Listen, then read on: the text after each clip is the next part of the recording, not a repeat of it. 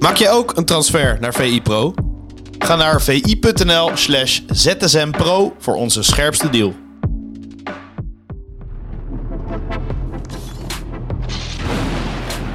Het is eh, woensdag 18 januari en we hebben Bas van der Hoven in de VI-ZSM. Uh, goedemorgen Bas. Goedemorgen, goedemorgen.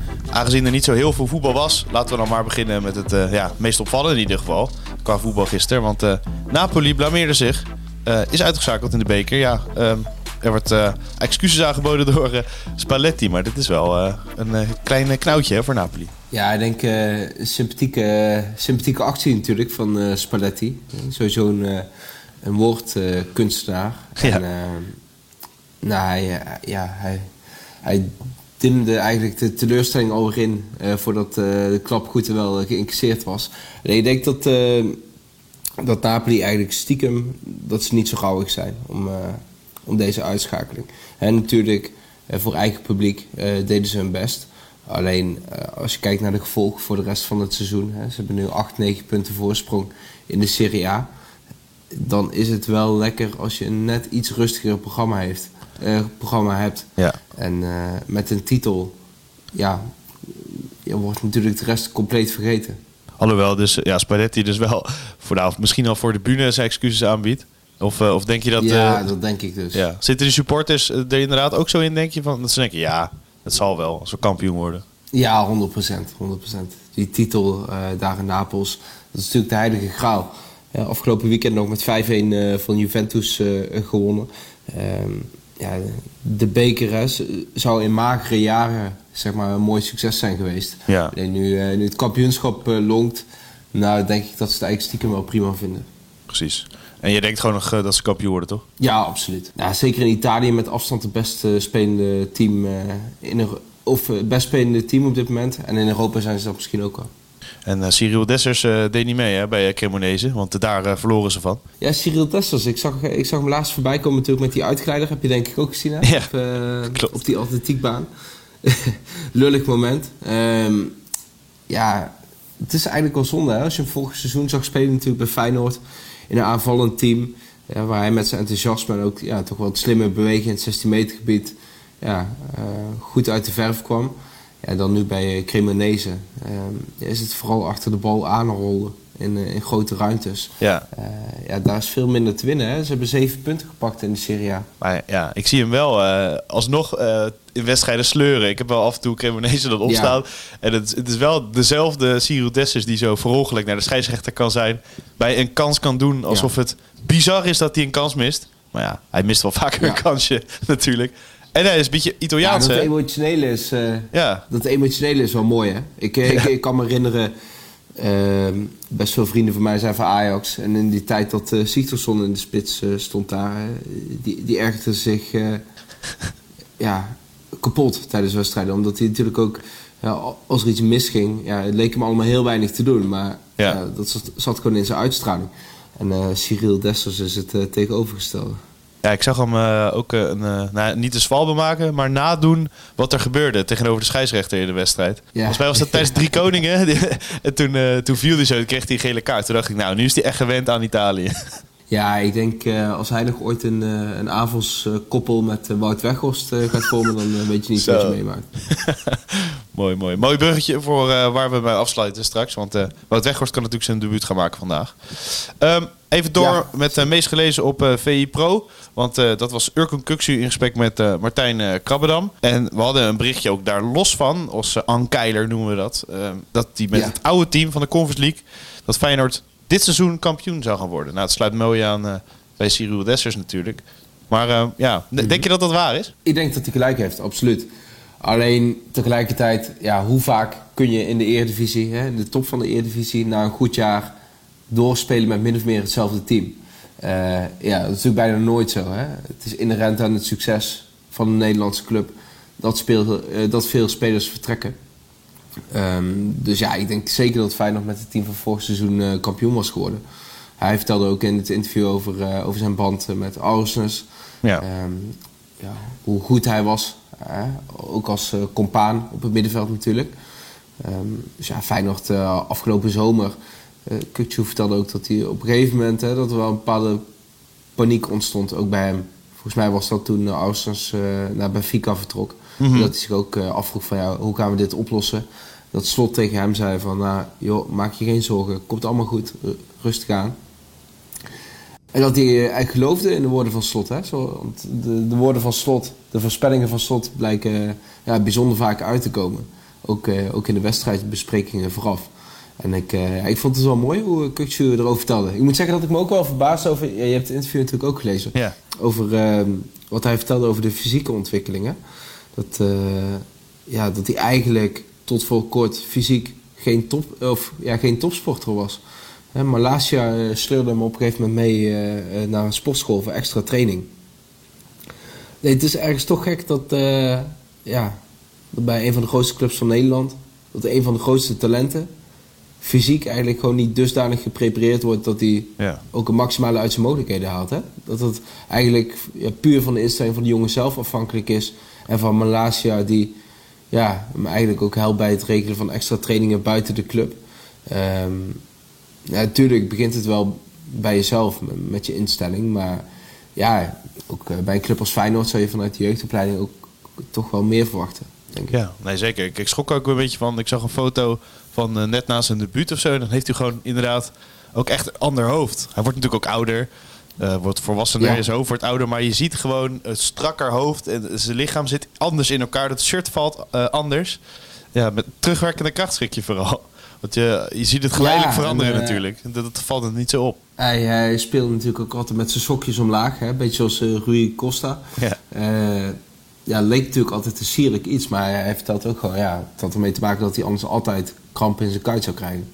Ja, het was niet eh, om te laten zien van... eh, ik ben een lekkere eh, straatvoetballer op, en ik doe wat flegmatieke bewegingen. dat, wil, dat dacht hij. Dat- Nee, dat- precies. zo leek hij het uit te stralen, maar dat, dat was helemaal niet het geval. Nee, maar dat is toch bijzonder, hè? Bij een club als Feyenoord. Ik verbaas me daar bij Ajax ook wel om, moet ik zeggen. Als je ziet hoe, hoe weinig Brobby kan spelen. Ja, dat is heel gek. Maar dat, dat is wel een kwestie van lichaam, lijkt de wedstrijd. Toch? Want hij heeft wel genoeg Ja. spiermassa en eh, ziet er wel krachtig uit. Maar ja, dat is wel zijn probleem, ja. Ja, ook als je kijkt eh, hoeveel performance coaches eh, bij een Ajax rondlopen. ja. Dat is toch echt gek. Ja, nee, ik ga straks naar Björn van Doelen en Marco Timmer. En Björn van der Doelen weet eh, niet altijd alles over het voetbal nu. En dat er, ja, toen hij hoorde dat er zoveel performance coaches waren, schoot hij kaart in de lach. dat begrijp ik wel. Ja, ja dat geloof ik wel. Ik, eh Björn van der Doelen is meer het type van eh, niet zeiken lopen. ja, precies. Ja, over eh, jij als eh buitenland vo- voetbal-expert natuurlijk. Eh, waar zou hij passen? Zou hij in Italië of Spanje het beste passen? Dat denk ik. In plaats van Engeland. Eh, ja, ik zou hem graag in, eh, in Spanje zien, moet ik zeggen. ja.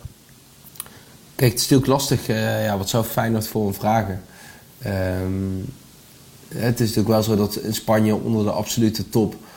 Ja, daar wordt niet snel eh, een bedrag van rond de 20, 25 miljoen uitgegeven.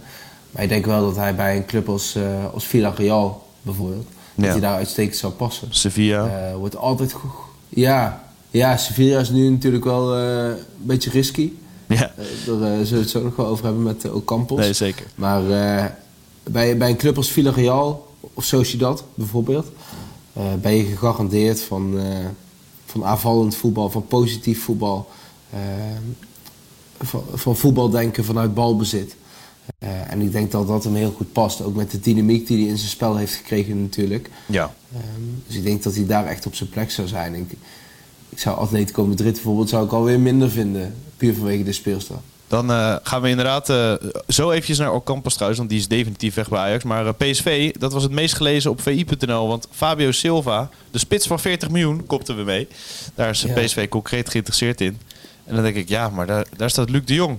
En het is natuurlijk leuk als backup spits, maar zo'n jongen hou je toch niet alleen maar voor de bank, zou je denken. Nee ja, de spits van 40 miljoen. Al- Alleen dat label op zich is al natuurlijk een, ja, een soort wonder. Eh, Fabio Silva had drie of vier keer gescoord voor Porto.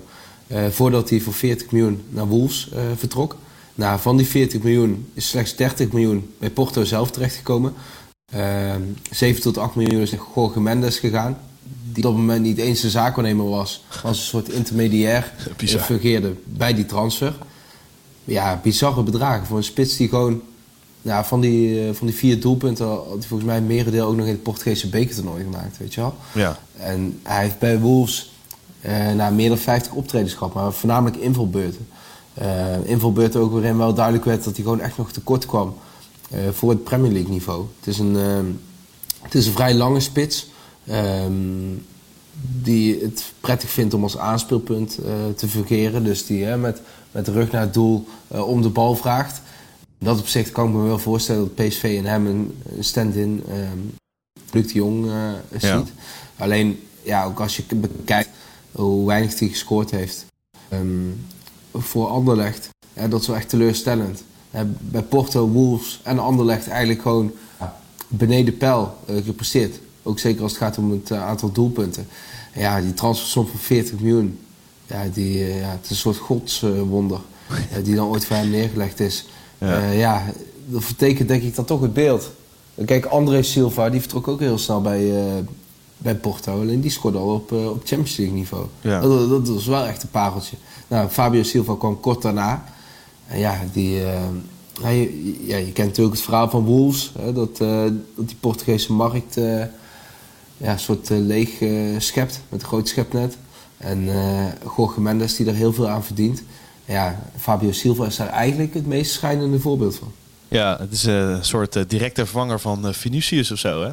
Daar, daar lijkt het een beetje ja. op. En dan ben ik meteen al heel bang dat, dat uh, heel specifiek Rafael van der Vaart uh, weer gaat zeggen... als hij één keer invalt en een bal, geen bal raakt, dat hij niet kan voetballen. Deze Fabio Silva. Uh, ja, ik sluit dat niet helemaal uit. Nee, ja, ik moet zeggen...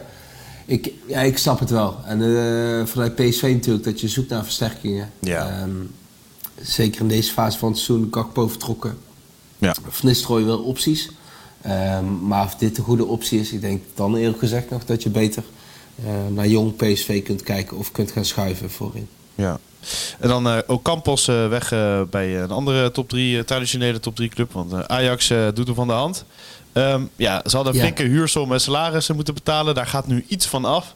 Maar het is natuurlijk een totale mismatch geweest. Ja, en dat nou ja, ik denk dat ze bij Ajax nu heel blij mee zijn dat uh, de Raad van Commissarissen heeft ingegrepen. Ja. Uh, alleen het maakt die hele deal eigenlijk nog wel pijnlijker. Hè? Ook, de, ook de manier waarop die jongen toen is binnengekomen natuurlijk. Het is ook geen, geen lekker signaal naar ook Campos toe. Hè? Dat je denkt een, een miljoenentransfer te maken. Nou, dat op een gegeven moment zoveel twijfel is bij de club. Hè? Dat het uiteindelijk maar een huurdeal wordt. Um, ik heb me eigenlijk wel verbaasd sowieso over de belangstelling in Ocampos. Um, vorig seizoen. Omdat hij bij Sevilla was hij met name goed, vond ik, in, uh, in uitwedstrijden. In uh, wedstrijden waarin Sevilla niet uh, domineerde. Waarin de ruimtes groot waren. Waarin hij ja, optimaal gebruik kon maken van zijn snelheid. Ja, dat zijn natuurlijk situaties waarin Ajax al heel weinig terechtkomt in de eredivisie. en ja, de transfersom die toen genoemd werd, hè, ik geloof rond de 20 miljoen. Ja. ja, dat is wel uh, waanzin. Eigenlijk voor een speler die natuurlijk ook nooit meer met uh, veel winst gaat doorverkopen. Hè? Want hij had, er natuurlijk al een beetje aan geroken in de Europese top. Uh, bij Marseille op een gegeven moment, bij Sevilla, en net onder die absolute top. Ja, als, kijk, de, de grootste clubs van Europa liggen natuurlijk ook niet te slapen. als ze de potentie in hem hadden gezien, hadden ze hem al lang genomen. en het was natuurlijk sowieso een speler geweest die eigenlijk nooit meer met winst had doorverkocht. Wat wel de rol is van Ajax natuurlijk ja, in de hele voedselketen. Ja, en hoe komen ze dan bij hem terecht? Is dat gewoon het netwerk van zaakwaarnemers uiteindelijk uh, die, die hem pusht richting Amsterdam? Ja, en ik denk eerlijk gezegd ook uh, ja, een beetje het luxe probleem van heel veel geld hebben. Ja. Ik denk dat uh, ja, Ajax, laat zeggen, acht jaar geleden was natuurlijk nooit bij dit soort types terechtgekomen. Alleen ja, een volle portemonnee maakt misschien ook wel ja, iets minder creatief in, in het transferbeleid. Het geeft natuurlijk wel veel, ja, veel meer mogelijkheden. Alleen eh, ja, ook als je kijkt naar de restwaarde. Ja, ik denk dat het uh, voor Ajax nog altijd belangrijker is om je, om je te focussen. Bijvoorbeeld op, op een type als Concessao. Een jongen met heel veel groeimarge. Ja. ja of te kijken naar de jeugdopleiding. En ook Campos staat natuurlijk ook gewoon weer een talent in de weg. Ja, zeker. En uh, ja, Concessao is wel, uh, dat is wel een feest om naar te kijken in ieder geval. Die, die zal wel gaan spelen, ja. denk ik, ook tegen Feyenoord. Lekker optimistisch, hè? Ja, je zou zeggen dat Schilderijk niet omheen kan. Vanavond uh, om uh, 9 uur, uh, Palace tegen United. Dan denk je van ja, ja leuk. leuke wedstrijd zeg. Dat sowieso, dan denk je leuke pot. Maar ja, wij als Nederlanders vooral ook wel omdat uh, Wout Weghorst uh, kan gaan invallen. Zijn debuut kan maken voor Manchester United. Dat is toch wel... Uh, ja. om die zin uit te spreken is al heerlijk. Ja, waanzin. Ik, ik zag afgelopen weekend beelden voorbij komen van Wout Weghorst. Die, ja, volgens mij was het het amateurteam van Borne, waar hij vandaan komt. Ja, ja. Waar hij nog speelde toen, toen hij 17 was in de, in de spits. Uh, het grappige is eigenlijk, je herkent heel veel van wat hij nu heeft, herkende je toen al. Ook, het, uh, ook wel het dramatische reageren naar, naar een misser. Hè, dat hij echt gewoon eh, knielend op de grond zit, op het veld slaat, ja. omdat hij een kans gemist heeft. Ja, in een amateurploeg, wat je daar ook niet vaak ziet. Hè. Tegelijk, nee, tegelijkertijd een keeper met een bierbuik die, die wegloopt. um, ja. Maar die, ja, ja, eigenlijk die, die gedrevenheid, aan het waanzinnig grenzende. Uh, dat heeft hem natuurlijk wel ja, heel ver gebracht. En uh, Wout Weghorst die gaat debuteren voor Manchester United. Ja, het is een soort stripboek uh, verhaal. En tegelijkertijd begrijp ik het ook wel vanuit Den Haag. Als je kijkt naar de opties die hij heeft voorin. Hè. Um, Martial, Rashford.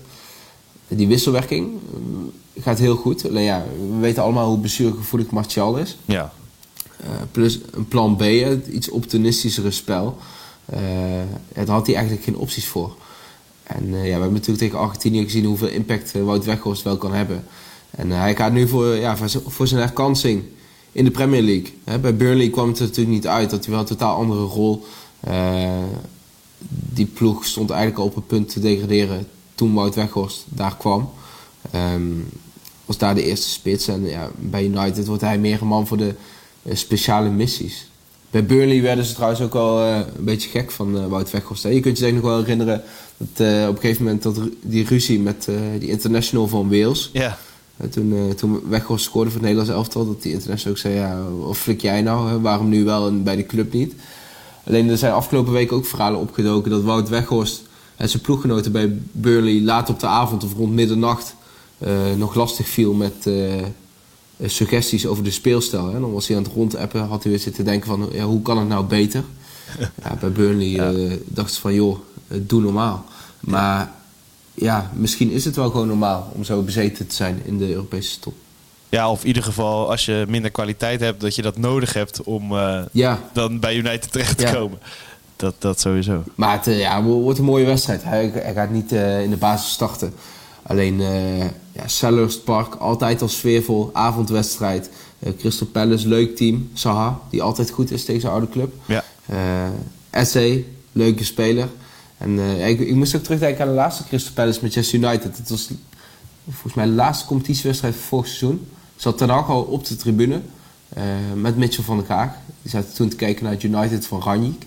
Dus je ziet hoeveel er bij United sindsdien veranderd is. Hè? Toen in die wedstrijd was Cavani nog de eerste spits. Uh, Telles uh, was de linksback. Fred en McTominay, duo, centraal middenveld achter Fernandes. Ja, dan, dan, heeft United nu wel echt weer zijn gezicht teruggekregen. Ja, want Ten Hag zet iets heel moois neer.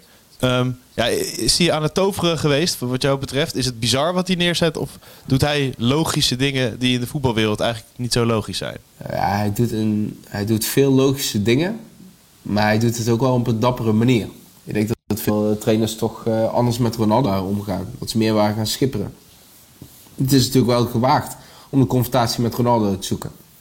En dat is eigenlijk wat gebeurd is. Alleen hij heeft het wel ja, op een eigenlijk een heel chique manier gedaan. Ja, op, op zo'n rustige manier dat Ronaldo in de publiciteit er heel slecht uit is gekomen. Hè? Als een zure verliezer. Uh, ten Hag heeft die, die strijd gewonnen. Nou, dat je ook in de media de strijd van Ronaldo wint, is wel knap hè, qua beeldvorming. Ja.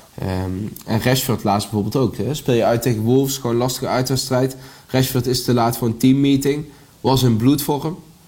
Had in iedere wedstrijd uh, daarvoor gescoord. Ja, dan is het wel verleidelijk om, uh, om even een oogje dicht te knijpen en Rashford toch op te stellen. Alleen, hij doet het niet. Laat Rashford invallen, scoort, pakt weer goed uit. En ja, legt er na afloop ook gewoon uit hè, hoe rechtlijnig hij is. En ik moet zeggen, daar heb ik wel bewondering voor. Omdat, nou, zeker in de Engelse top, hè, als je moet gaan, gaan concurreren met, uh, ja, noem maar op, met, met Tottenham, Newcastle, hè, eigenlijk die ploegen zeg maar, om, om de Champions League tickets. Ja, dan is het denk ik ook wel verleidelijk om, om af en toe te gaan schipperen en echt voor het korte termijn succes te gaan. Want ja, je moet mee in die race. En Ten kiest af en toe ook gewoon voor de lange termijn door echt zijn visie trouw te blijven. En uh, ja, het betaalt zich wel uit. Af en toe natuurlijk ook wel met een mazzeltje. De, Ja. de gelijkmaker tegen City bijvoorbeeld. Gaat eh, United te moeilijk krijgen bij Palace, denk je? En eh, is Wout Weghorst nodig? Dat is eigenlijk mijn belangrijkste vraag vanavond. Ja, ik denk wel dat Wout Weghorst gaat invallen. En om eerlijk te zijn verwacht ik dat ze vanavond een keer puntenverlies eh, gaan leiden. Oké. Denk een, denk een gelijk spelletje. Oké. Nou, Palace was afgelopen... Zeg Chelsea al goed. Afgelopen weekend. Chelsea had er een op Stamford Bridge. En eh, ja, zeker thuis is altijd wel eh sterk. gaan we handen wrijvend naar die wedstrijd eh toeleven, nu ik jou zo hoor. Ik eh, zag gewoon eh, Palace United, maar eh, ik ga hem nu zeker kijken. Ja, heel goed. ik ben overtuigd. Ik, ik zit ook voor de. Ik denk dat de luisteraars ook eh, overtuigd zijn. Eh, tot de volgende en eh, tot eh, ZSM, Bas. Yes, bedankt. Fijne dag. Maak je ook een transfer naar VI Pro? Ga naar vi.nl slash zsmpro voor onze scherpste deal.